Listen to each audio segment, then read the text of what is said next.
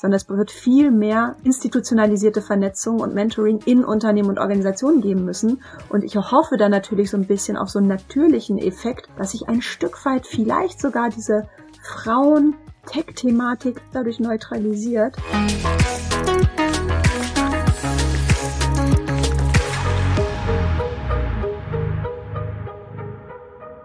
Herzlich willkommen zu In Numbers We Trust, dem Data Science Podcast. Wir sind INWT und wir setzen Data Science Projekte um, von der ersten Idee bis zum fertigen Produkt. Und in diesem Podcast sprechen wir darüber. Heute sind wir mal nicht zwei Personen, sondern vier. Wir haben nämlich zwei sehr spannende Gäste zu Besuch, Katrin und Isa. Möchtet ihr euch vielleicht vorstellen? Gerne. Erstmal vielen Dank für die Einladung. Ja, wir sind äh, Katrin und Isa ähm, vom Podcast Mind the Tech, Cybercrime Gesellschaft den es seit, ich musste mich, äh, Drei, nee, fast vier Jahre. Fast vier Jahre. Also das ist, wir haben bald unseren vierten Geburtstag. Ja, im Mai. Im Mai, genau. Also wenn man ein bisschen zurückrechnet, ein ganz klassisches Corona-Baby, das aber Corona tatsächlich äh, überdauert. Und ähm, in unserem Podcast sprechen wir viel über die moralischen Verbrechen, die im Internet so passieren. Ähm, aber die Technik kommt natürlich auch nicht zu kurz vor allem dank Katrin. ja, wir hatten ja angefangen und wollten eigentlich so über Hacks und über ja so True Crime mit dem Tatort Internet sprechen und irgendwie haben wir gemerkt, dass das doch mehr Auswirkungen auf die Gesellschaft hat, die ganze Digitalisierung, aber auch so die die schlechten Seiten der Digitalisierung und ähm, deshalb haben wir uns auch so ein bisschen von den klassischen Hacks entfernt mhm. und eher so in Richtung ähm, ja, jetzt zuletzt Nazis mhm. oder Rechte im Netz mhm. oder auch ähm, Cyberfrauen und genau. Also KI, KI alles, ja. alles was dazugehört, ja. auch manchmal etwas trivialere Geschichten. Ähm, also das Internet äh, ist ja ein Riesenfundus im Prinzip ja. an Geschichten aller Couleur. Und die versuchen wir äh, in unserem Podcast zu heben. Und ich glaube, wenn wir so weitermachen in dem Rhythmus, werden wir dieses Jahr auf jeden Fall unsere hundertste Folge feiern können. Das mhm, wird kommen. Herzlichen Glückwunsch dann schon mal. Ja, äh, herzlich willkommen bei uns. Ich bin Mira, bin hier Data Scientist und Gesellschafterin und von IWT ist außerdem noch Michelle dabei. Hi, ich bin Michelle und vielleicht kennt die ein oder andere Person von euch mich aus dem Podcast. Ich habe schon ein paar Folgen zusammen mit Mira und auch zusammen mit Amit aufgenommen und ich arbeite als Data Engineer bei INWT. Und heute werden wir mit Michelle, Katrin und Isa über ein gesellschaftliches Thema sprechen, das mit IT und Data Science zu tun hat, nämlich das Thema Frauen in der IT und in der Data Science und Diskriminierung aufgrund des Geschlechts. Wir werden es erstmal einordnen, auch historisch, worüber sprechen wir hier eigentlich. Dann werden wir etwas persönlicher und über ein paar Erfahrungen aus unserem Arbeitsalltag berichten und dann werden wir auch noch darüber sprechen, was wir vorschlagen, um die Situation besser zu machen und was wir alle tun können, damit wir uns alle da etwas wohler fühlen. Ein wichtiger Disclaimer zum Anfang. Wir sprechen jetzt hier über Diskriminierung aufgrund des Geschlechts, insbesondere weiblichen Geschlechts. Und es gibt natürlich auch noch ganz viele andere Bereiche, in denen wir jetzt besonders privilegiert sind. Zum Beispiel haben wir alle weiße Hautfarbe und wissen nicht, wie es ist, als Person of Color unterwegs zu sein. Und über diese Themen sprechen wir hier nicht und können da auch nicht gut drüber sprechen. Wir sprechen aus unserer Perspektive hier als Frauen. Ja, warum ist es eigentlich wichtig, über das Thema zu sprechen? Was würdet ihr sagen? Ich würde sagen, weil wir noch lange nicht an dem Punkt angekommen sind, dass wir von einer flächenden, flächendeckenden Chancengleichheit sprechen können. Ähm, nehmen wir mal das große Überthema Diversity, das wir so darüber heben. Ähm, da gibt's einfach wahnsinnig viel zu tun, weil für mich oder für uns ist tatsächlich Diversity ganz viel mit Chancengleichheit verbunden. Chancengleichheit für Frauen, aber natürlich auch andere marginalisierte Gruppen, Menschen mit Handicap, äh, schwierigen sozialen Backgrounds, äh, unterschiedlicher Hautfarbe und so weiter und so fort.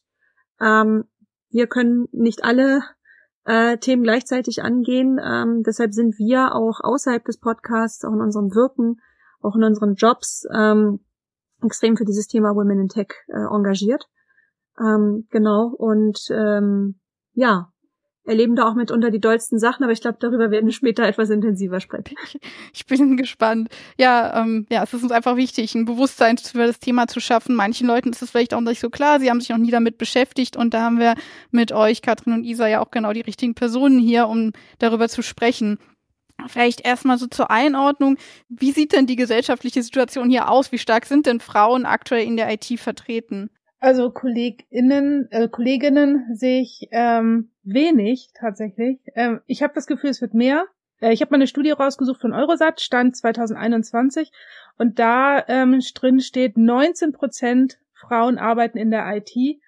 Und äh, da steht Deutschland tatsächlich viel schlechter da als andere Länder. Also in Rumänien, Bulgarien sind es ein Viertel der Beschäftigten sind weiblich. Mhm. Und gerade im, im Bereich der Informatik-Ausbildung ist es echt krass, das sind nur sieben Prozent. Ich meine auch irgendwo mal gelesen zu haben, ich weiß jetzt genau nicht genau, welche Studie das war, aber krass ist es natürlich, wenn man sich mal so bei so ganz klassischen Studiengängen, nehmen wir mal Informatik, mhm. so als Paradebeispiel, ähm, da halbiert sich wirklich die Zahl der im ersten Semester akkreditierten Frauen äh, bis zum Schluss wirklich, äh, es halbiert sich nahezu. Mhm. Das heißt, man verliert sehr, sehr viele Frauen auf dem Weg. Ich muss allerdings ein ganz kleines bisschen intervenieren, Katrin. Du sprichst jetzt von den sehr klassischen mhm. äh, Tech-Berufen. Was mir persönlich aufgefallen ist, wenn wir aber von Themen an der Schnittstelle sprechen, also wenn wir zum Beispiel Richtung Produktmanagement, Business Development gehen, Projektmanagement oder ich, die in der ähm, IT-Security arbeitet, im Bereich Awareness, da sehe ich schon eine, eine wesentlich bessere äh, Quote äh, tatsächlich, so ein bisschen an der Schnittstelle. Mhm. Aber ja, das ähm, in, in den ganz klassischen Tech-Berufen, ja, da sind sie, äh, da sind sie rar gesät, die Frauen. Ja, auch im Bereich Data Science, das ist ja jetzt auch kein so super klassischer Tech-Beruf. Ich habe auch das Gefühl, dass da ein bisschen mehr Frauen vertreten sind, aber von dem 50-50-Verhältnis ist man trotzdem noch meilenweit entfernt. Mhm. Mhm. Gerade und was gerade in dem Bereich äh, fatal ist, ne? Also ähm, wenn wir über das ganze Thema Unconscious Bias sprechen, werden wir sicherlich auch im Laufe des Podcasts tun. Aber gerade in diesem Bereich ähm, wäre es ja sehr wünschenswert, äh, tatsächlich äh, eine 50-50 äh, Quotierung zu haben. Oder zumindest so ungefähr. So ungefähr, ja. Ja, wenn man in der Geschichte zurückschaut, dann trifft man ja interessanterweise eigentlich auf einige sehr spannende Frauen aus dem Bereich der Informatik, zum Beispiel Ada Lovelace oder Margaret Hamilton. War das eigentlich schon immer so, dass wir nur, dass hier nur Männer unterwegs waren im IT-Bereich oder war das mal anders? Wie ist es denn dazu gekommen? Das war mitnichten so. Das war mitnichten so, weil tatsächlich das Programmieren ähm, tatsächlich früher ähm, gar nicht so ein technischer Job hatte oder gar nicht so dieses Label-Tech hatte. Es war ja eher so dieses äh, Fließbandarbeit, ein bisschen mhm. fällt mir gerade ein.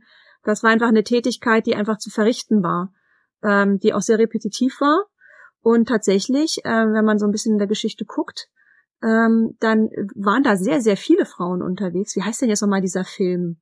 Hidden, Hidden Figures. Hidden Figures, da sieht man das zum Beispiel auch sehr, sehr gut. Aber äh, dann dann kam der IBM Programmers Aptitude Test, ne? Mit dem ja. du dich sehr intensiv beschäftigt hast. Kam, äh, haben wir auch schon ein paar Mal in unserem Podcast angesprochen. Äh, das war auf jeden Fall ein historischer Moment, der da so eine Schieflage reingebracht hat.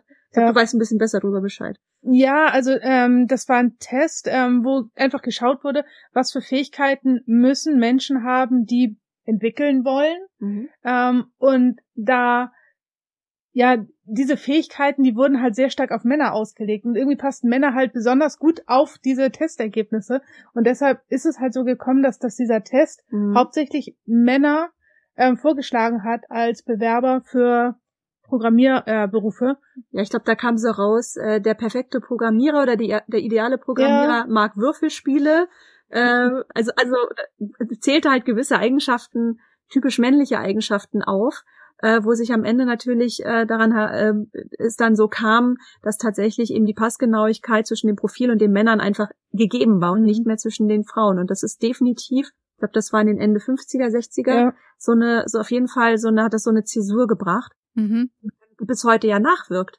Ich glaube, heute sind wir da gar nicht so viel anders aufgestellt, glaube ich. Nee, aber der Entwicklerjob an sich ist ja auch einfach interessanter geworden. Du hast ja schon gesagt, am Anfang waren das halt so mit den Lochkartenstempeln, das waren halt sehr repetitive Aufgaben. Und inzwischen ist das ja ein sehr lukrativer, kreativer Job, ähm, der auch für viele interessant einfach geworden ist. Mhm. Ähm, und deshalb schiebt man ihn halt nicht nur den Frauen zu mehr. Ja, aber es scheitert dann an den Rahmenbedingungen ja. meistens, ne? Das ist ja dann das Problem. Und sag mal, Katrin, dieser Test, ähm, habe ich das richtig verstanden, dass den Unternehmen gemacht haben, wenn sich Menschen beworben haben, um zu gucken, ob dieser Mensch geeignet ist? Genau, es war ein Einstellungstest. Mhm. Ah, okay. Der dann sich relativ schnell auch als Standard Mhm. in der ganzen Industrie durchgesetzt hat. Ich glaube, der kam von IBM. Ich glaube auch. Ich habe auch mal gehört, dass irgendwann äh, ja die Computer für den Heimgebrauch immer verbreiteter waren und das aber dann eher so ein Jungsding war, weil die haben dann da gespielt, nicht Würfelspiele, sondern dann eben Videospiele und dadurch haben die schon Kontakt zum Computer gehabt und daran rumgebastelt, Software wie Hardware technisch und wenn die dann das Studium angefangen haben zusammen mit Frauen, Mädchen, die nie so ein Spielzeug gehabt hatten, dann hatten die riesen Vorteil und die Mädchen waren benachteiligt und sind dann vielleicht auch irgendwann deswegen gegangen. Ja. Ähm, bei uns in der Schule ähm, wurde sogar extra ein Mädcheninformatikkurs äh, eingerichtet, was ich irgendwie doof fand, weil ja, also ich hatte halt einen Computer und ich habe dann auch mal mit den Jungs Computer gespielt ähm, und Disketten getauscht, diese Floppy-Disketten von C64. Ähm, aber ja, also das hat tatsächlich was gebracht. Ähm, es hatten relativ viele Frauen in meinem Jahrgang Informatik gewählt und auch Informatik als Abi-Prüfungsfach, weil es halt eben diesen Kurs gab. Es gab auch noch ähm, Fußball für Mädchen. Boah, aber dann bist du auf, schon auf einer etwas fortschrittlicheren Schule gewesen, Ja. weil, also ich erinnere mich in meiner Schulzeit, und das waren ja, ich bin ja 80er Jahrgang, also so 80, 80er, 90er, war ich in der Schule, da war äh, ehrlich gesagt die Losung, Mädchen sind für die schönen Künste da und die Sprachen und die Jungs machen Technik. Mhm. Und du wurdest auch entsprechend konditioniert. Ähm, und diese, diese Möglichkeit, die du jetzt gerade ansprichst, also das betrachte ich schon als sehr progressiv. Ja. Wäre gerne auf deiner Schule gewesen, ähm, weil ich tatsächlich ähm, also auch Opfer der Konditionierung ein bisschen geworden bin, glaube ich. Oder war damals. Und selbst wenn, also selbst wenn der Kurs für alle zugänglich gewesen wäre, der Informatikkurs oder die Inf- Informatik AG, was ja damals noch, wenn da nur, also wenn da so ein Haufen Jungs sitzt, da gehst du doch als Mädchen in der Pubertät nicht unbedingt rein. Also Mhm. Ja. das ist schon, ja, wie auch im Studium dann, äh, ein bisschen abschreckend, ne? Wusstet ihr, dass es hier in Berlin an der HTW einen Informatikstudiengang nur für Frauen gibt? Ich dachte da auch erst so, okay, wozu brauchst du das denn? Du musst ja fünf Jahre später dann auch irgendwie im Job mit den Männern klarkommen. Ja, aber es macht einen Unterschied, ob man 18 oder 23 ist oder 24 und weiß, ich kann da was. Mhm. Also vielleicht finde ich das inzwischen doch nicht mehr ganz so unsinnig. Vor allem, wenn man sich überlegt, dass ich vor der Entscheidung stand, Psychologie oder Mathe. Und dann saß ich in so einer Mathe-Vorlesung zum Schnuppern und da waren irgendwie nur so Typen und dann habe ich erstmal Psychologie studiert. Ich glaube auch, dass du bei so einem Frauen-Informatik-Studiengang ähm, Role Models viel besser, wie soll ich das sagen, institutionalisieren, sichtbarer machen kannst. Ähm, aber Michelle, ich glaube, ich bin dir gerade ins Wort gefallen. Entschuldige bitte. Ich wollte nur generell sagen, dass ich oft der erste Impuls ist, dass so bei speziellen Angeboten für Frauen oder für Flinterpersonen man erstmal den Impuls hat und denkt, hä, braucht es das jetzt wirklich? Aber ich kenne es auch von mir selbst und das ist das Feedback, was man ganz oft bekommt, ist, dass die Hürde einfach so viel geringer ist, sich für so einen Kurs anzumelden, weil man, die Atmosphäre ist eine ganz andere. Ich mache jetzt zum Beispiel auch einen Frisbee-Kurs, wo nur Frauen drin sind und ich hätte diesen Sport niemals angefangen, wenn das ein gemischter Kurs gewesen wäre. Das ist eine ganz andere Atmosphäre und Mhm. ich habe bisher von Personen, die da teilgenommen haben, eigentlich noch nie sowas gehört wie, oh, nee, ich hätte mir eigentlich doch gewünscht, dass es von Anfang an alle Geschlechter inkludiert hätte.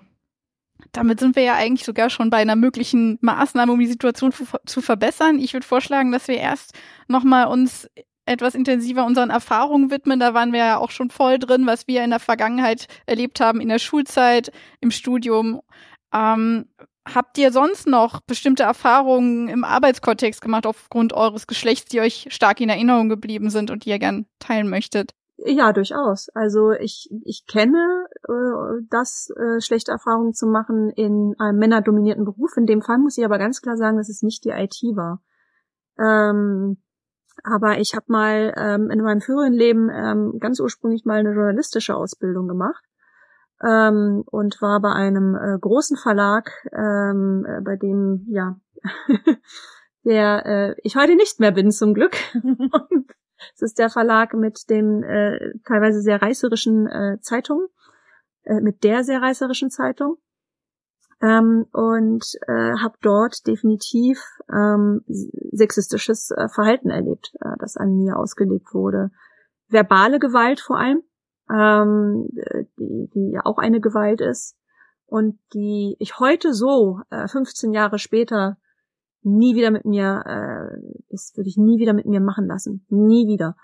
Ähm, klar, damals wusste man es nicht besser und war vielleicht auch nicht äh, so selbstbewusst und geprägt äh, wie dann später, aber ähm, kann ganz klar sagen, ja, das, ich war in einer sehr männerdominierten Ressort zu dem, zu dem Zeitpunkt und ähm, das prägt fürs Leben, so eine Erfahrung. Mhm. Ähm, aber ich glaube, im Kontext IT, da kannst du nicht nur ein Liedchen von singen, sondern ein ganzes Konzert, oder?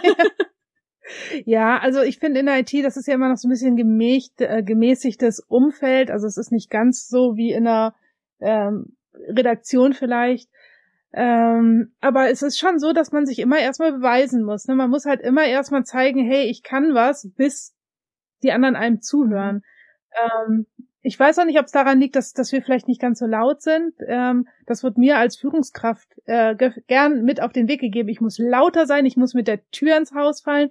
Habe ich immer nicht gemacht, ähm, weil es gar nicht mein Naturell ist.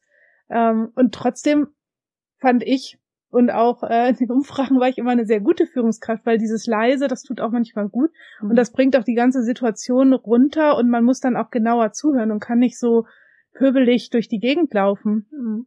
Ähm, und ich ich glaube auch, dass das gerade ähm, so eine diverse Gruppe ähm, sehr gut ist. Also wenn ich beim Kunden bin, das wird immer sehr als sehr positiv wahrgenommen. Vielleicht liegt es daran, dass ich eine Frau bin, vielleicht liegt es aber auch daran, dass ich eben immer versuche, auf Augenhöhe zu diskutieren und alle ernst nehmen. Und also gerade so in auf Tech-Konferenzen, da höre ich schon manchmal gerade so männlich dominierte Gruppen immer, ähm, ja, die geben dann gerne an und sagen, oh, mein Kunde ist so dumm, oh, der weiß gar nichts und sowas mag ich nicht und da springe ich auch gerne mal rein und ähm, finde halt, man muss sich gegenseitig ernst nehmen. Mhm. Ja, ich muss auch sagen, dass ich jetzt hier im IT und also Data Science Umfeld fast nur positive Erfahrungen gemacht habe, äh, hier im Unternehmen und auch mit allen KundInnen. Ich hatte mit KundInnen nie den Eindruck, dass mich jemand nicht ernst genommen hätte oder weniger ernst genommen hätte aufgrund meines Geschlechts oder auch Alters. Also ich habe ja auch mit Mitte 20 angefangen und da kann ich mir auch vorstellen, dass das manche dann beeinflusst. Ich habe aber auch schon Sachen mitbekommen, ich war mal mit einer Kollegin auf einer Konferenz äh, und im Vorfeld zur Konferenz haben wir auch ein paar Leute getroffen, die wir über eine Ecke kannten. Wir kannten die noch nicht persönlich. Das war ein Unternehmen, das unser Unternehmen lose kennt. Und ähm, die Begrüßung war schon so, äh, erstmal haben sie gefragt, ach, äh, ist der und der Kollege nicht dabei? Soweit ganz normal. Ich gesagt, nee, der kann leider nicht. Und dann meinte eine, ach, die zwei hier gefallen mir sowieso viel besser. Und mhm. so Sprüche waren den ganzen Abend lauter, so Sprüche, die nicht so schlimm sind in Anführungszeichen. Und immer wenn ich irgendwie mal was gesagt habe, dann war, hat er so, ähm, der eine Typ das so dargestellt, als hätte ich das ja ganz falsch verstanden und als wäre das ja meine Schuld, wenn ich die Dinge so interpretiere. Am nächsten Tag hatten sie einen Kontakt hergestellt zu einem potenziellen Kunden. Ich habe mich dann mit dem unterhalten und so. Und danach meinte dann dieser Typ, der den Kontakt hergestellt hat, und habt ihr dann Kontaktdaten ausgetauscht? Ich dachte so, äh, ich mache das seit siebeneinhalb Jahren. Ich werde wohl, wenn ich seit siebeneinhalb Jahren in der Beratung arbeite, dran denken, mit dem potenziellen Kunden auch Kontaktdaten auszutauschen. Und wenn nicht, hätte der Kunde übrigens auch dran gedacht. Naja, ähm, aber das war irgendwie schon, schon erstaunlich. Und es hat mir sehr gut getan, dass alle, denen ich davon erzählt habe, irgendwie angemessen empört waren. Das war schon sehr merkwürdig. Kann mir vorstellen. Total. Als du das da auch von erzählt hattest, als ihr wiederkamt, wir konnten das alle kaum glauben. Und da, ich glaube, da ist euch noch mal mehr bewusst geworden, dann im Nachhinein. Das ist ja oft so, dass einem im Nachhinein dann erstmal noch mal bewusst wird, boah, was habe ich da eigentlich gerade überhaupt erlebt? Und in dem Moment ist man ja oft gar nicht so schlagfertig, weil man auch total überrumpelt ist. Und das finde ich dann umso schlimmer noch, dass man sich selber dann, oder so geht's mir zumindest, dass ich dann oft denke, boah, hättest du mal was gesagt? Und dann geht's einem noch schlechter mit der Situation. Dabei ist es ja überhaupt nicht meine Schuld oder nicht meine Verantwortung, da irgendwen noch darauf hinzuweisen, auf dieses Verhalten, und diese, dieses Zusammenspiel von man erlebt eh schon eine total doofe Situation mit, man muss sich dann oder man fühlt sich dann irgendwie auch noch schlecht oder in irgendeiner Art verantwortlich oder fühlt sich verantwortlich, dass man irgendwie handeln muss, das finde ich halt immer besonders problematisch dann oder es macht mir noch ein schlechteres Gefühl im Nachhinein. Ja, und wenn Mira was gesagt hättest, äh, hätte, dann hätte es gehießen, ach, die Zicke. Das ja. ist ja, wie du es machst, das ist ja dann falsch. Ähm, Mittlerweile, ähm, aber ich glaube, das können wir auch nur sagen, weil wir Ü40 sind, ähm, tatsächlich, ich glaube, mittlerweile sind wir gut darin geworden, durchaus auch mal in der rhetorischen Kiste einen guten Konter rauszusuchen. Ähm, aber klar, so ein Überrumpelungsmoment äh, ist da manchmal sehr hinderlich. Mhm. Aber ähm, das ist ein Prozess, ne? Also das, äh, da muss man erstmal erstmal hinkommen und I'm far from perfect, was das betrifft. Ja. Aber ähm, klar, ähm, ich finde es einfach schade, dass man überhaupt durch diesen Prozess gehen muss. Ja, ja, das stimmt. Ich finde es aber auch schwierig. Also gerade einem Kunden gegenüber ist das dann, man möchte ja auch eine gute Kundenbeziehung mhm. haben. Da ist es dann nochmal schwieriger, was zu sagen. Aber ich finde es auch manchmal schwer im eigenen Unternehmen, zum Beispiel auf gendergerechte Sprache hinzuweisen, weil irgendwie habe ich dann auch manchmal Angst, in, in diese Emanzenkiste gesteckt zu werden. Und dann, sobald man was sagt, ist immer, ja, die schon wieder. Also ich finde es ganz schwer, dann einen Grad zu behalten, dass andere einen immer noch ernst nehmen, ähm, auch die Konservativen immer noch ernst nehmen und nicht so, so, ja, abstempeln. Also du bist so weit weg in deiner Einstellung, warum sollen, was die sagt, ist sowieso irgendwie ja, ja. so ein bisschen komisch. Ja, ich finde es auch total schwer, weil wir in einer Beratung sind und ja eigentlich vor allem, also mit Kolleginnen habe ich ja jetzt hier auch relativ viel Kontakt, aber bei mir ist es so, dass ich diese Diskriminierung vor allem in Erfahrungen mit KundInnen erfahre oder eher mit Kunden, da muss man eigentlich gar nicht gendern, ähm, so dass mir da auch tatsächlich schon mal gesagt wurde, ich bezweifle hier, als ich die technische Leitung von einem internationalen Projekt war, dass äh, das hier gut werden kann. Und dann musste ich die Person halt erstmal vom Gegenteil überzeugen. Und es war dann auch schön zu merken, dass es geklappt hat und dass im Verlaufe des Projekts dann die Person auch auf mich irgendwann zugekommen ist, mir Fragen gestellt hat und am Ende auch meinte, das ist ja doch ganz gut geworden. Aber klar, wenn dann sowas jemand zu mir sagt und ich bin dann Dienstleisterin, naja, da habe ich auch nur begrenzte Möglichkeiten, dann irgendwie meine Empörung zum Ausdruck zu, zu bringen in dem Moment das, was du eben ähm, eingangs ja auch gesagt hast, ist immer dieses erstmal beweisen müssen. Hm. Ganz klar, ob man, äh, ganz gleich, ob man auf der Dienstleisterseite oder der Angestelltenseite ist. Ähm, du hast nie diesen Vertrauensvorschuss offenbar als Frau, auch noch als dienstleistende Frau, äh, wie es ein Mann hätte. Ja. Und das, äh, das ist ja fast schon ein pathologisches Problem.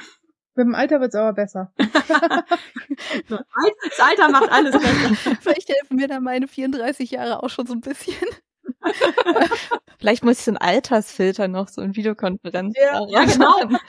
Wir kehren das Spiel um. Ja. Wir machen Graue Haare nicht färben. Mhm. Inter interessanter AB-Test mal. ja. Kann man ja ganz viel machen mit der, mit der Technik. Ja, auch ein wichtiges Thema ist ja, als Frau ist man ja auch manchmal Mutter. Da gibt's ja auch jede Menge Themen. Ich habe vor kurzem gehört, wie jemand meinte, na ja, ähm, also bei, wenn da sich so eine Frau und ein Mann bewerben und die sind ungefähr gleich gut, dann würde ich halt doch lieber den Mann einstellen, weil die Frau ja vielleicht bald Kinder bekommt. Ja. Ich glaube, das ist ein Klassiker, den müssen wir gar nicht so weit analysieren, aber Katrin, du bist ja auch Mutter. Was sind denn deine Erfahrungen mit dem Thema? Isa ist auch Mutter. Oh, du bist auch Mutter, ja, na, dann könnt ihr beide davon erzählen. Genau, du hast zwei Kinder. ja, ähm, oh, wo fange ich da an? also es, es geht ja schon, also ich finde gerade Erziehung ist halt so der, der wichtigste Punkt, dass man eben nicht äh, diese Schubladen ähm, oder dass man nicht seine Kinder in diese Schubladen stecken lässt, was total schwierig ist. Ähm, also ja, meine Kinder haben natürlich auch, ich habe zwei Töchter, die haben natürlich auch mit Barbies gespielt, hatten auch ihre Kleider und ihre Ketten und sonst was. Aber gut, ich habe sie halt machen lassen und ähm, sind trotzdem was geworden. Sind trotzdem was geworden und eine überlegt tatsächlich eventuell Informatik. Mal schauen. Ähm, ja, aber jetzt, also ich hatte beide auch mit auf dem Chaos Communication Kongress, obwohl beide halt nicht so IT-affin sind.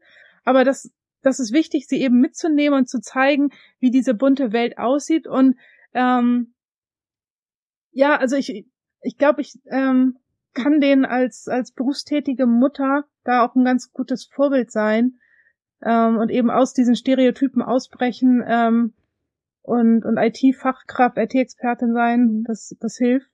Aber um auf dieses Betreuungsthema zu kommen ähm, und rückblickend ist das ähm, ist es eigentlich auch traurig, aber ähm, in meinem Fall war das so, dass ähm, ich einfach eine ganz klare Absprache hatte. Also ich bin Vollzeit arbeiten gegangen und mein Mann ist weitgehend zu Hause geblieben in den ersten acht Jahren.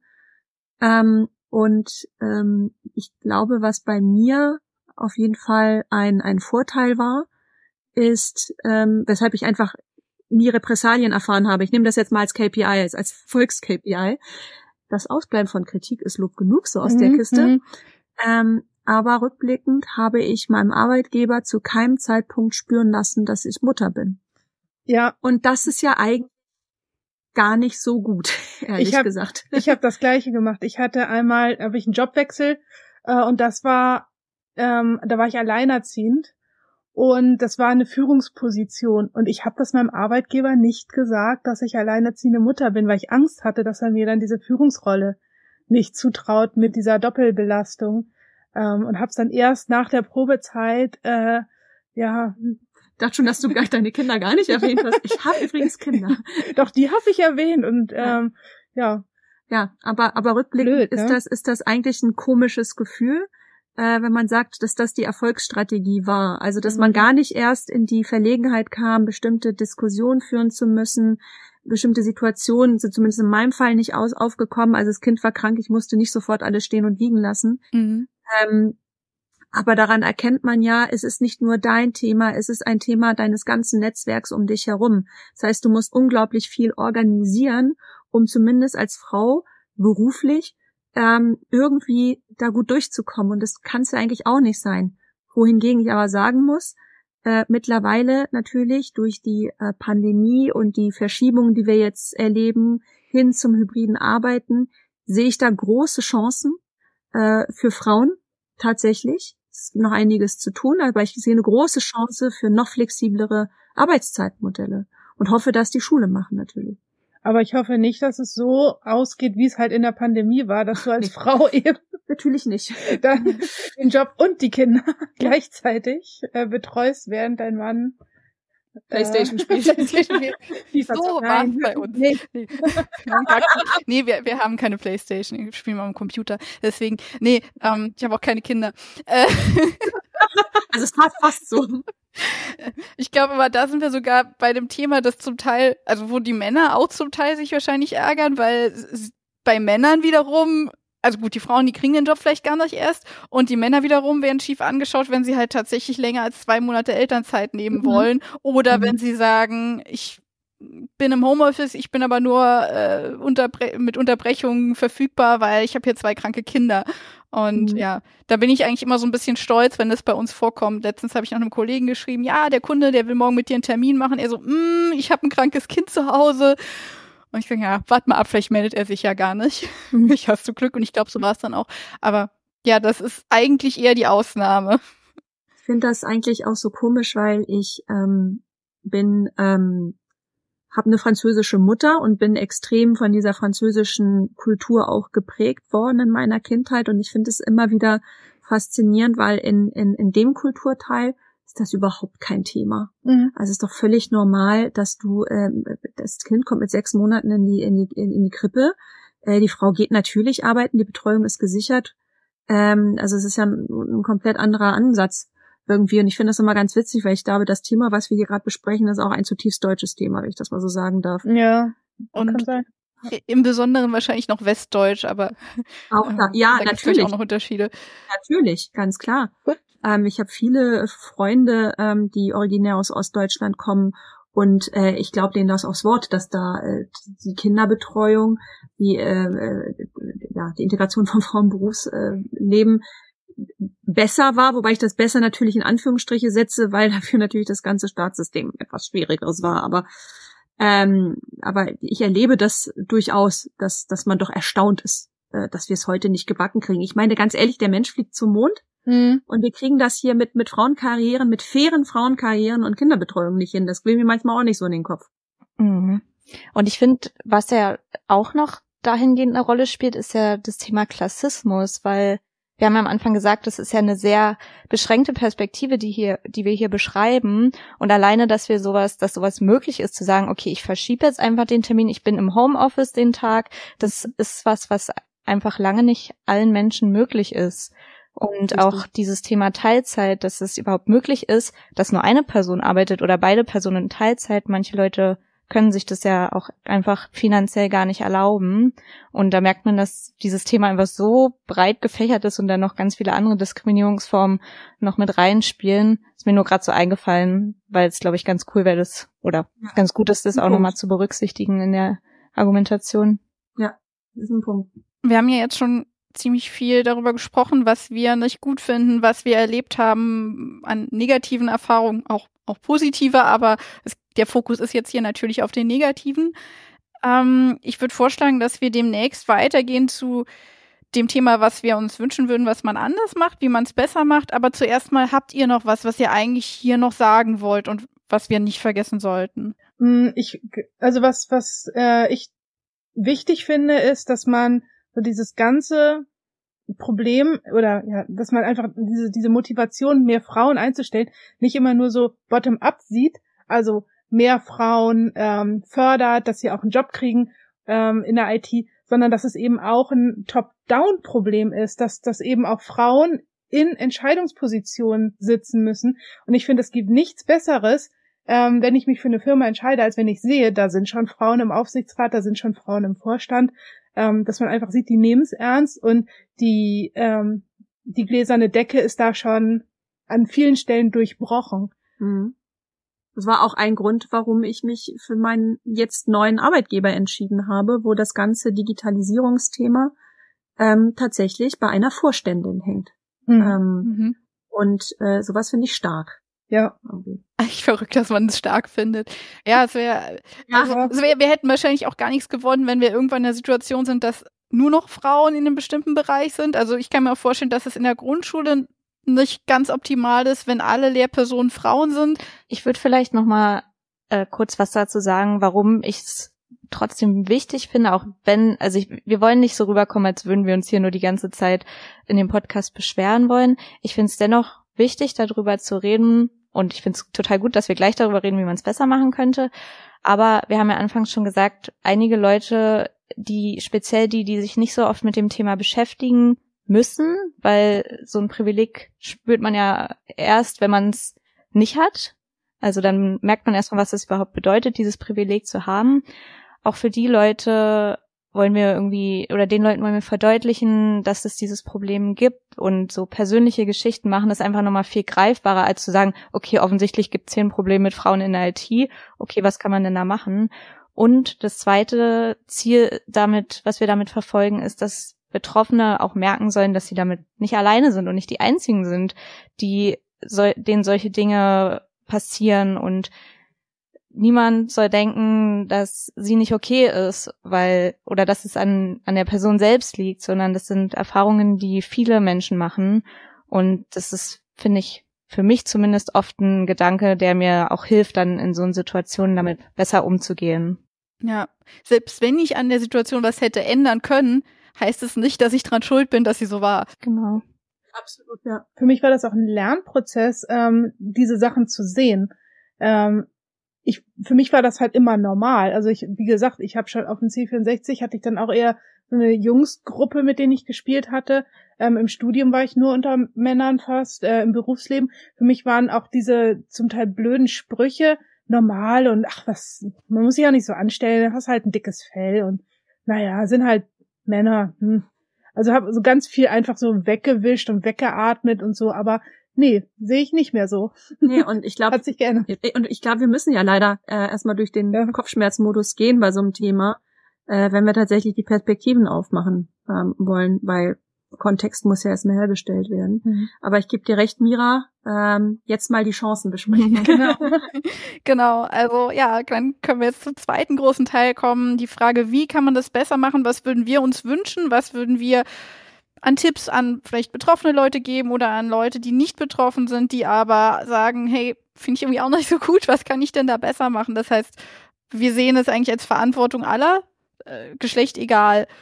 Also ein Punkt, den wir auch schon mal genannt hatten, so, so kurz gestreift, war ja das Thema Role Models. Da hatte Katrin oder Isa, eine von euch hatte dazu mal was gesagt eben. Mm, ja. Role Models auf jeden Fall. Ähm, sie, sie sichtbar machen, sie etablieren äh, ist ein ganz wesentliches Vehikel. Ähm, bei meinem vorherigen Arbeitgeber Otto Da haben wir das zum Beispiel auch über eine Initiative gestartet, die auch mittlerweile wirklich Schule gemacht hat, muss man sagen. Develop Her heißt die. Ähm, nach wie vor existent ist im Prinzip ein, ein, ja, eine Community, die sich zur Aufgabe gesetzt hat, ähm, eben diesen ähm, Frauen in Tech zu bringen, ähm, Frauen Tech schmackhaft zu machen, Frauen, die in Tech sind, dabei helfen, den Horizont zu erweitern und das funktioniert vor allem über diese Safe Space Methode, dass man halt wirklich sagt, das ist halt euer Raum. Äh, es ist nicht nur von Frauen, äh, aber vor allem für Frauen. Und ich kann mich noch sehr gut erinnern, als wir angefangen haben mit der Initiative und ähm, da noch mehr auf Women Only waren, was sich wie gesagt ein bisschen geöffnet hat zuletzt, aber ich habe schon beobachtet und gespürt, ähm, was das eigentlich auch mit Frauen macht, die plötzlich merken, sie sind nicht alleine, ähm, die plötzlich merken, sie werden ernst genommen, wie du es auch eben geschildert hast, Katrin, bei denen man buchstäblich sehen kann, äh, wir haben als klassisches Coding Camp ursprünglich angefangen, bei denen du richtig sehen kannst, wie sie ihren, nennen das immer Hallo Welt Moment hatten, mhm. so ihr ihr IT-Erweckungserlebnis. Und es macht schon was, wenn du Räume kreierst, in denen diese Menschen aufeinandertreffen. Ähm, das ist, glaube ich, sehr, sehr wichtig. Ähm, nicht jeder braucht ein Role Model, mitnichten. Aber es gibt eben die, die lange Zeit nicht gesehen wurden, die ähm, aus welchen Gründen auch immer. Und da erlebe ich, dass das, das klingt jetzt ein bisschen pathetisch, aber nahezu magische Effekte hat.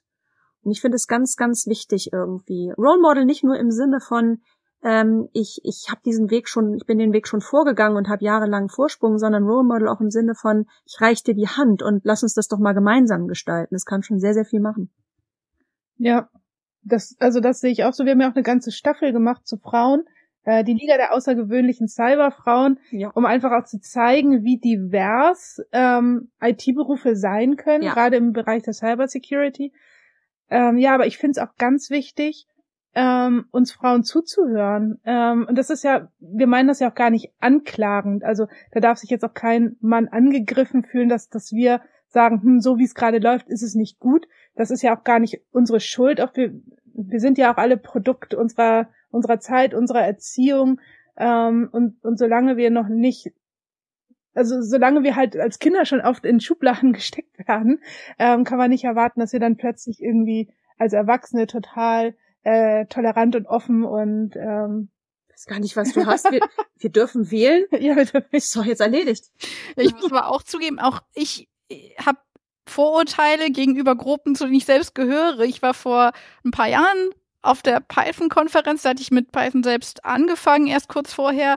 Und da waren halt sehr viele Männer und ein paar Frauen und ich hatte irgendwie die ganze Zeit so das Gefühl, dass die Männer alle schon total weit sind und die mhm. Frauen alle erst anfangen, wo ich wusste, dass es äh, gar keinen Grund gibt, das zu glauben und eigentlich irgendwann zwei Jungs gehört, also die waren sehr junge Männer, die haben sich unterhalten, eine meinte so, äh, hast du schon mal Tests geschrieben in Python? Und da dachte ich so, okay, ist es nicht jeder Mann ja. hier irgendwie jahrelang Entwickler und hat schon alles einmal gemacht und kennt sich mit allem aus. Inzwischen sehe ich das, also habe ich dieses Vorurteil auch überwunden, aber ja, das zeigt, wir sind eben Produkte von dem, was wir gelernt haben unser Leben lang und das mhm. betrifft uns alle und ähm, wir sind auch oft Trampel, auch wenn wir an einer anderen Stelle uns beklagen, dass die anderen Trampel sind. Na klar. Ja. Ich finde dieses Role Model Thema halt total spannend, weil man das in voll vielen Bereichen auch anwenden kann. Also man kann damit ganz früh anfangen und in der Ausbildung, in der Schule, im Kindergarten, also so früh wie möglich eigentlich irgendwie Kinder mit Leuten in Kontakt zu bringen oder mit Themen in Kontakt zu bringen, die mit IT zu tun haben, besonders junge Mädchen ähm, oder auch so an der Uni. Also ich erinnere mich, an der Uni Potsdam habe ich studiert und da war es so, dass Personen aus dem Berufsleben kamen und erzählt haben, was sie so machen. Das fand ich total cool. Und ich merke das selber bei mir auch, wenn ich ähm, mir Unternehmen anschaue oder auch als ich mich jetzt hier bei INWT damals beworben habe, da habe ich gesehen, cool, da arbeiten ja schon Frauen. Und das war für mich dann eine viel, also einfach direkt viel attraktiver, mich da zu bewerben, als wenn ich dann auf eine Webseite gehe und da ist keine einzige Frau. Also auch so im, ja, schön. ja, auch so im Bereich Bewerbung. Also viele fragen sich ja, ja, in der IT, wir kriegen so wenig Bewerbungen von Frauen, was können wir denn da machen? Und ich glaube, eine wichtige Sache ist sichtbar machen, dass es in dem Unternehmen, wenn es denn hoffentlich so ist, auch Frauen gibt und die irgendwie präsenter machen, wie zum Beispiel jetzt wir das uns so ein bisschen vorgenommen haben für diesen Podcast. Mira und ich, wir haben uns jetzt vorgenommen, öfter auch Fra äh, Folgen zu zweit zu machen, die dann nur aus Frauen bestehen, weil es gerade am Anfang lange Zeit so war, dass zwei Kollegen von uns den Podcast hauptsächlich gemacht haben. Und genau, das ist ja eine Sache, die uns jetzt auch einfach total Spaß macht und für uns jetzt auch einfach total cool ist, das zu machen. Und naja, für so eine Sichtbarkeit von Frauen in der IT auch beiträgt. Und darüber habe ich ja auch euch ein bisschen so, oder deswegen seid ihr mir im Gedächtnis hängen geblieben, als ich euch da auf der Konferenz gesehen habe. Dann gesehen habe, oh, da sind ja auch zwei Frauen, die einen Podcast machen. War cool. Ja. Ähm, ich glaube übrigens, um nochmal auf dieses Role Model-Thema zu kommen, das ist ja auch ganz eng verknüpft ja mit dem Thema Mentoring, Coaching, wie auch immer man es nennen möchte, ähm, oder Buddy-Prinzip. Ich glaube, so wie sich die Dinge gerade entwickeln, gerade auch mit dem Siegeszug der KI, der Automatisierung, der Datengetriebenheit, die wir ja erleben, ähm, in, in, guckst du mich so mit aufgerissenen Augen an? Daten. Daten, ja. Die Welt ist immer datengetrieben. Ganz erstaunt guckt sie mich an. Habe ich was nicht mitgekriegt? Ähm, ich bin gespannt, was jetzt ja, kommt. Ja, was kommt jetzt? Jetzt kommt ein Banger, hör zu. Ähm, das, ähm, ich glaube einfach, ähm, die Arbeitswelt verändert sich massivst gerade. Und ähm, das ganze Thema Reskilling wird enorm an Fahrt aufnehmen in nicht allzu ferner Zukunft. Also nicht wenige Menschen werden sich komplett neu erfinden müssen. Und ich glaube, jetzt unabhängig ob Mann äh, oder Frau, das wird auf Dauer nur funktionieren, wenn wirklich in Unternehmen und Organisationen entsprechende Programme gefahren werden. Es reicht ja nicht, jemanden in eine Weiterbildung zu schicken, zum Beispiel eine Data Scientist Weiterbildung, äh, äh, drei Monate Bootcamp und dann machst du da ähm, den Job, als hättest du nie was anderes gemacht. So wird's ja nicht funktionieren, sondern es wird viel mehr Vernetzung äh, institutionalisierte Vernetzung und Mentoring in Unternehmen und Organisationen geben müssen. Und ich hoffe da natürlich so ein bisschen auf so einen natürlichen Effekt, es wird ja genauso gut Männer wie Frauen betreffen, dass sich ein Stück weit vielleicht sogar diese Frauen-Tech-Thematik ein Stück weit zumindest dadurch neutralisiert, weil am Ende ist es völlig egal, ob ein Mann oder Frau da sitzt, der Job muss irgendwie erledigt werden und mhm. dann können wir uns den Luxus auch nicht mehr leisten zu sagen, ich will da aber einen Mann sitzen haben. Ja, also äh, das finde ich so ein wichtiger Punkt. Ähm, dass, dass diese, diese IT-Berufe sind nicht mehr reine IT-Berufe. Ähm, das sind immer mehr Berufe an Schnittstellen, äh, zu anderen Themen. Und jetzt kommt Isa, jetzt kommst du mit einem Satz, jetzt ist die Stunde der GeisteswissenschaftlerInnen. Genau. Ja, stimmt. Gut, dass du mich dran erinnerst. Das ist dann vielleicht auch unsere Chance. Also wir haben auch das Problem, wir können also wir haben die letzten Personen, die wir eingestellt haben, das waren alles Männer, weil sich eben, also gut, manches waren Initiativbewerbungen, eine Bewerbung, ein Mann, ähm, aber gute, die, wo man sagt, zugreifen. und äh, dann als wir wirklich so einen richtigen Auswahlprozess hatten, da haben sich sehr, sehr wenige Frauen beworben. Dann waren noch weniger Frauen zum Gespräch da und am Ende waren in der letzten Auswahl, in der engsten Auswahl waren halt fünf Männer und zwei Männer eingestellt. Und das war eine total gute Entscheidung, weil das super funktioniert und die super sind. Aber dann frage ich mich so, okay, wir müssen, also wir in unserer Situation bei INWT, wir müssen anscheinend noch weiter vorne ansetzen, damit die Bewerbung reinkommt. Vielleicht sind es die Geisteswissenschaftlerinnen, vielleicht ja, sind so Dinge wie sichtbar machen, Podcast, Talks auf Konferenzen, was ihr auch gemacht habt. Und hier sitzen wir, weil Michelle euch dort gesehen hat. Ja, es ist ein Zusammenspiel vieler einzelner Teile. Mhm. Ähm, und es ist ein Kraftakt. Definitiv, ne? Äh, und gerade auch sich, sich auch persönlich zu engagieren, gerade in einer äh, leitenden Position oder geschäftsführenden Position, denn am Ende identifizierst du dich ja nie mit Unternehmen, sondern mit den Menschen darin, ne? Und das sichtbar zu machen, ähm, ist, glaube ich, eine ganz, ganz äh, tragende Säule auf jeden Fall. Mhm. Wenn wir noch mal ein bisschen konkreter werden, wir haben ja alle schon mal Situationen erlebt, wo wir uns ähm, nicht fair behandelt gefühlt haben, wo ein blöder Spruch kam. Was wären denn so eure Tipps, wie man damit umgeht? Auf jeden Fall kein schlechtes Gewissen haben, wenn man nicht ähm, aus der Pistole raus einen krassen Gegenspruch bringt. Äh, man darf auch einen Tag später hingehen oder man darf auch eine Woche später hingehen und sagen, du, ich habe mich dabei nicht gut gefühlt, wenn du das sagst. Mhm. Definitiv. Ich denke, drüber reden hilft immer. Mhm. Es muss ja auch nicht direkt mit der Person sein, die die die negativen Gefühle ausgelöst hat. Vielleicht auch erstmal mit Personen darüber sprechen, ähm, wo man das Gefühl hat, die verstehen ein oder da fühle ich mich wohl und dann zusammen mit den Personen überlegen, wie gehen wir jetzt damit um. Also jetzt bei unserer Beratung zum Beispiel erstmal intern sprechen. Vielleicht würde ich dann eher mit einer anderen Frau bei uns, also mit einer Kollegin sprechen, als jetzt mit einem Kollegen. Und dann kann man ja gemeinsam überlegen, wie man damit umgeht, damit man sich einfach nicht so alleine mit den Gefühlen und mit der Situation fühlt. Auf jeden Fall. Also ich würde das auch nicht wegdrücken, weil keine Reaktion äh, ist eine Bestätigung ne, eines, eines, eines solchen Systems oder eines solchen Wertekanons und ähm, definitiv nicht, nicht mit sich selbst vereinbaren. Ja, und sich auch immer wieder zu reflektieren, ähm, sich auch mit dem Thema auseinandersetzen. Also mir passiert das auch mal. Meine Töchter sind einfach schon mal, also die sind ähm, auf der Feminismus-Skala viel weiter vorne noch als ich und die ähm, sagen mir auch manchmal, hey, sag mal nicht Frauenfußball, sag mal nicht Powerfrau, das ist eine Frau und das ist Fußball. Ähm, und mein Sohn ist genauso. ja, das ist super, ne? Äh, Finde ich toll und ähm, aber sich das auch sagen lassen, ähm, annehmen ähm, und auch vielleicht mit mit Problemen, also mit mit Unzulänglichkeiten auch umgehen. Also ich war letztens in einer ähm, Gruppe mit mit ähm, einem, ja, die war sehr divers. Es waren auch viele Transmenschen dabei. Und ich habe halt noch Probleme mit den Pronomen. Ähm, they und them mhm. äh, fällt mir manchmal schwer und ich sag's falsch, aber ich sag das dann halt und ich sag, hey Leute, ich bin schon Mitte 40. Ähm, seht's mir nach, aber korrigiert mich bitte. Ähm, alles ist gut, sagt's mir einfach, ich lerne dazu. Genau. Ich glaube, da triffst du auch einen ganz wichtigen Punkt. Ich finde, also es geht jetzt ein bisschen davon, naja, vielleicht ist es doch zu dem Thema, was man machen sollte. Ich finde es total schwierig, wenn man eine andere Person dafür verurteilt, dass sie da was falsch gemacht hat. Ähm, wenn zum Beispiel ein 60, 70-jähriger Verwandter von mir sagt, die Bedienung, die war eine hübsche Maus, dann meint er das sogar nett und dann kann ich ihm erklären, du, ich weiß, du meinst es nett, aber ich würde nicht so bezeichnet werden wollen von einem älteren Mann und dann sagt er es vielleicht irgendwann nicht mehr, aber man muss es ihm halt erstmal erklären und wenn man ihn dann angreift, dann wird er das halt, äh, dann sind die Chancen halt schlechter, dass er denkt, oh, das war aber eine hilfreiche Kritik. Ähm, also, ja.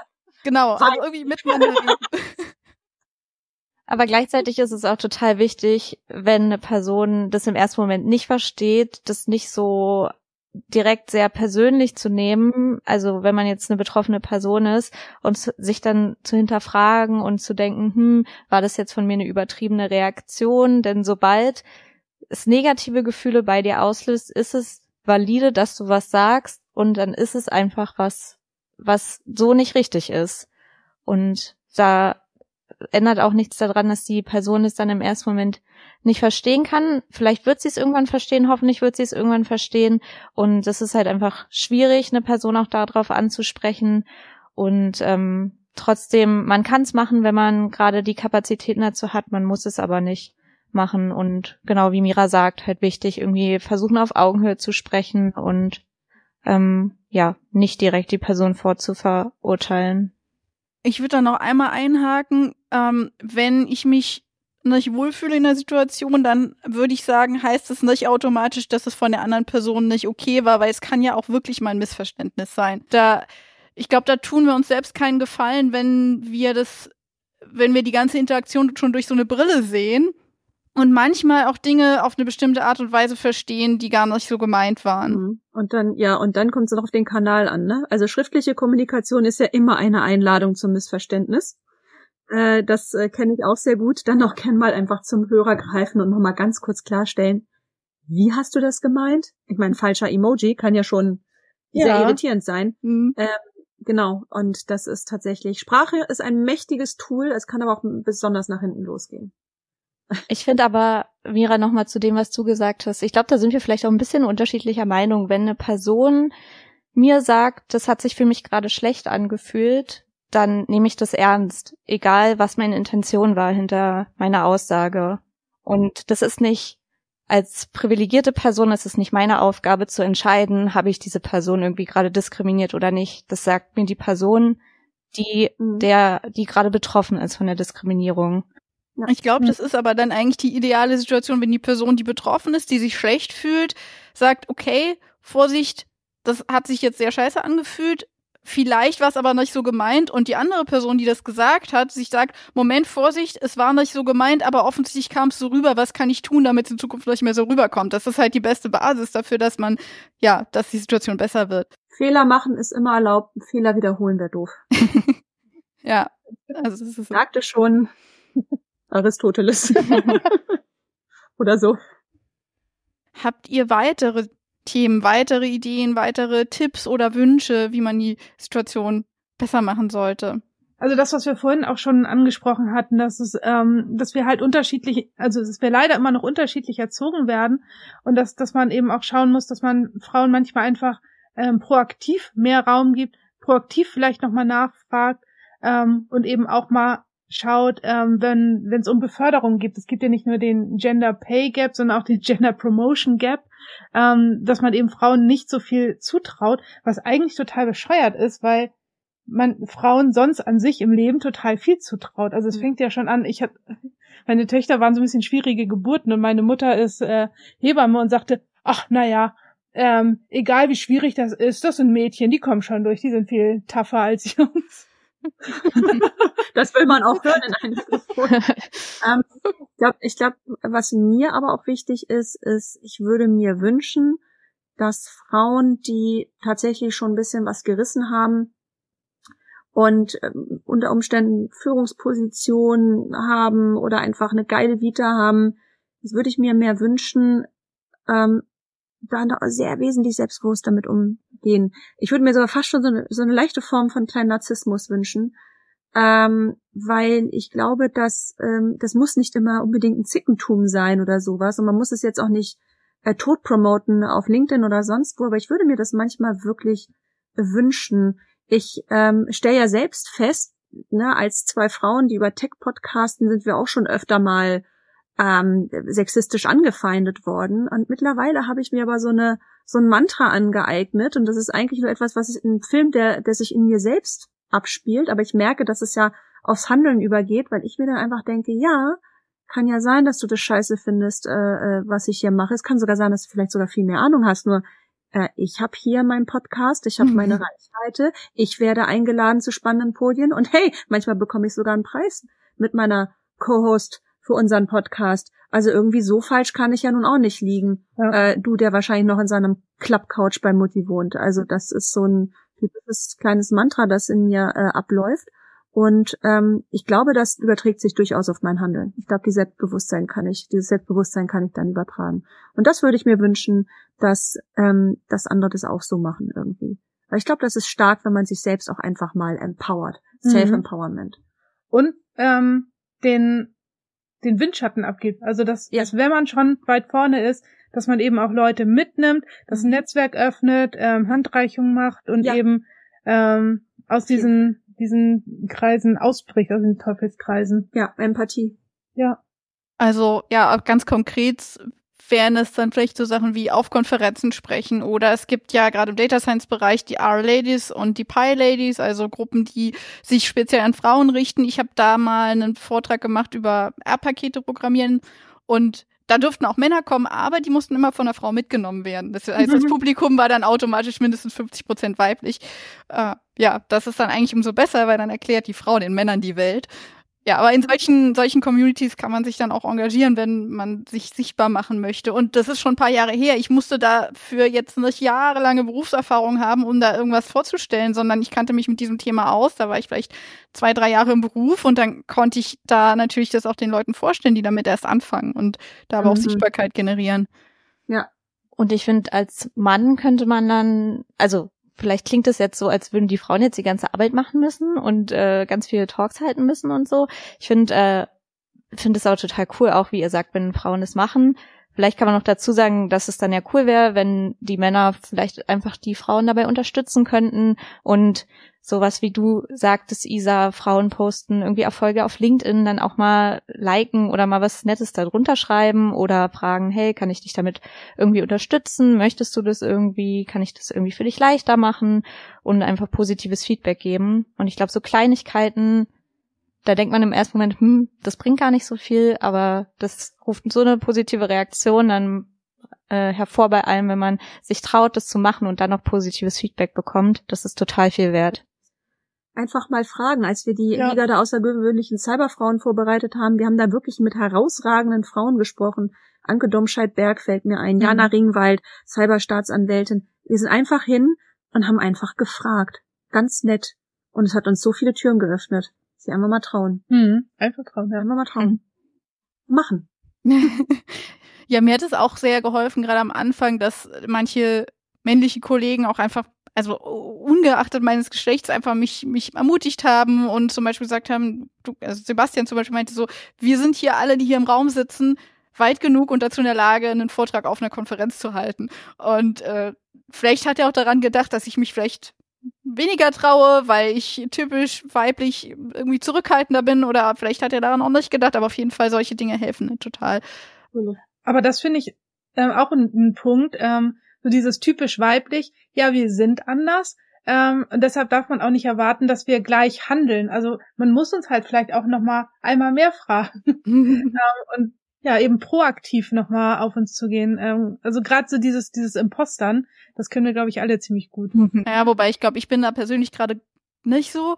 Äh, aber, ich, aber ich meine, wenn man generell was dagegen tut, dann hilft das eben ja allen Leuten, die davon betroffen sind. Und wenn dann sehr schüchterner, zurückhaltender Mann oder anderes Geschlecht sitzt, dann hilft es dem ja eben auch. Also es geht ja gar nicht darum, dass man dann nur, nur Frauen da äh, unterstützt in so einem Fall.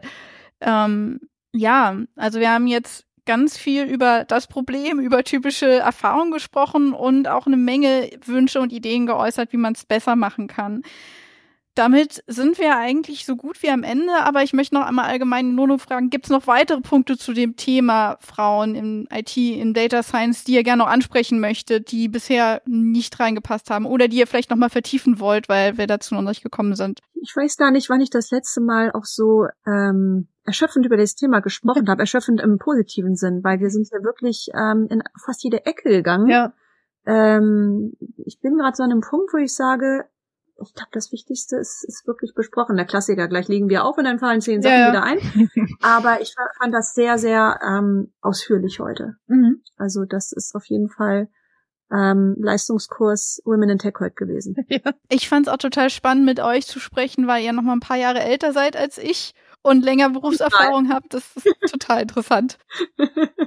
Gerne. Es hat sehr großen Spaß gemacht. Mhm. Mir hat's auch mega Spaß gemacht und ich freue mich total, dass ihr hier zu Besuch wart und dass wir das Thema besprechen konnten, weil mir das total wichtig ist und ich freue mich einfach sehr, dass wir jetzt diese Folge rausbringen können. Sehr, sehr ja. gerne. Ja, dann auf jeden Fall vielen Dank, dass ihr jetzt hier zu Besuch wart. Danke an Michelle, danke an Sarah für die Technik und liebe ZuhörerInnen, geht doch mal auf mindthetech.de und hört euch den Podcast an und wir setzen den Link natürlich auch in die Show Notes. Ich habe natürlich auch reingehört und fand's gut. Ich wollte ja erstmal gucken, ob, ob ich wirklich mit euch zusammen das machen möchte. Äh, kam dann zu einem positiven Ergebnis. Zum Glück, wir hatten dann nämlich schon zugesagt. Ähm, nee, also ja, finde find ich klasse, kann ich nur empfehlen. Und wenn es euch, zu, liebe ZuhörerInnen, auch gefallen hat, dann freuen wir euch, uns natürlich über eine Weiterempfehlung. Ihr könnt uns gern auch Themenwünsche und Ideen oder Fragen schicken. Und ansonsten bis zum nächsten Mal. Tschüss. Tschüss. Tschüss. Tschüss.